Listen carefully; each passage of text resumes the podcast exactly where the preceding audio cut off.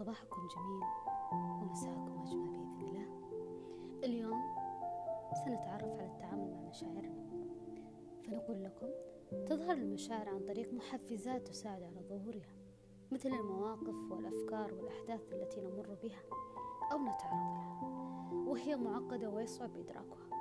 ويختلف الناس في التعامل معها فكل شخص لديه طريقة تختلف عن غيره. وهناك طرق طبيعية في التعامل مع المشاعر. كما أن هناك طرق خاطئة في التعامل وتظهر هذه الطرق الخاطئة بشكل خاص لدى المصابين باضطرابات نفسية مثل المخاوف والقلق. وعليك أن تعرف جيدا أن التعامل الصحيح مع المشاعر يعتمد اعتمادا كليا على وعيك بأنك تمتلكها وأنك يمكن أن تسيطر عليها في مختلف المواقف التي تتعرض لها قبل أن تتصاعد بشكل لذلك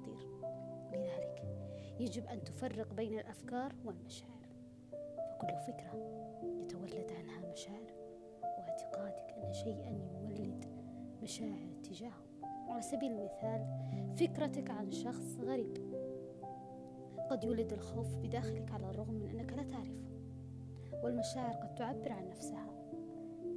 من خلال الأعراض الجسدية فارتفاع ضربات القلب صعوبة التنفس التعرق قد تكون أعراضا مرتبطة بالخوف والشعور بالتعب والإرهاق قد يكون مرتبطا بالضغوط النفسية أو الإحباط. المشاعر لا تتولد داخل الفرد من تلقاء نفسه بل بسبب أفكار أو بسبب الحديث مع النفس. نحن نتذكر مشاعرنا ولكن لا نتذكر أفكارنا وحديثنا مع أنفسنا. ألم يحدث معك يوما ما؟ أن فكرت في ذكريات قديمة فبدأت تشعر بالشعور نفسه الذي صاحب ذلك الموقف القديم. هل تولدت بداخلك مشاعر نتيجة الاستغراق في خيال لم يحدث لكنك عشت فيه وتأثرت به؟ لذلك فإن تعديل الأفكار الخاطئة والتعامل بشكل صحيح مع ملفات الذكريات القديمة كفيل بتحجيم المشاعر وردها إلى وضعها الطبيعي بعد تضخمها. وإيذائها لصاحبها وفي المقابل يشعر الإنسان بالفزع إذا خرجت مشاعره عن سيطرته مثل تعرضه للغضب المدمر. المشاعر الأساسية هي فرح وحزن وغضب. أما المشاعر المعقدة فمثل الغيرة الكبرياء الاندفاع القلق المزمن. مشكلتنا في كلا النوعين والأخيرة هي الأكثر تأثيرا. المشاعر من صفاتها أنها معدية فالصراعات الأسرية بين الزوجين تؤثر على نفسية الأبناء فيزيد خوفهم وتوترهم. لذا يحتاج الإنسان إلى التدريب على التعامل بطريقة صحيحة مع مشاعره.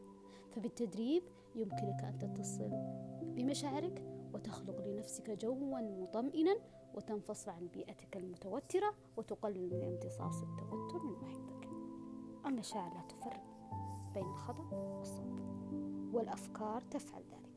لذلك من الخطأ أن تقرر أو تتحدث أو تتبنى قرارات وأنت في حالة انفعال. كما أن المشاعر الإيجابية طبيعية فإن المشاعر السلبية أيضا طبيعية.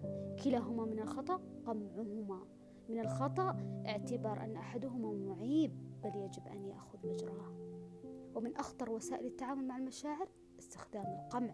فعندما تتضايق من كلمة تستر من شقيقك وتتحملها على مضض ثم تخبر صديقك فأنت بذلك تقمع مشاعرك والأحرى بك أن تواجه.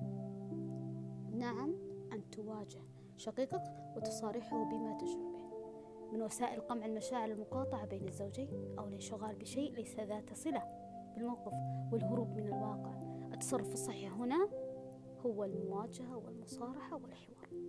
من وسائل قمع المشاعر ممارسة التجاهل لمواقف قديمة. ممارسة الصمت اتجاهها إذا أردت أن تشعر براحة أكبر قم بمواجهة تلك المشاعر. إن من يعتاد قمع مشاعره في الصغر يصعب عليه التعبير عنها في الكبر.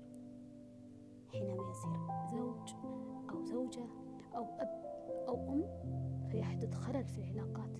إننا نحتاج إلى أن نتقبل مشاعرنا بالكامل سواء كانت إيجابية أو سلبية. متى ما فعلنا ذلك حصل لنا الاستقرار النفسي والعاطفي. إذا نصيحتي لكم اليوم ألا نقمع مشاعرنا. نواجه ونصارح ونحاور لأننا نحن نؤثر على أنفسنا ثم نؤثر على من حولنا. وشكرا.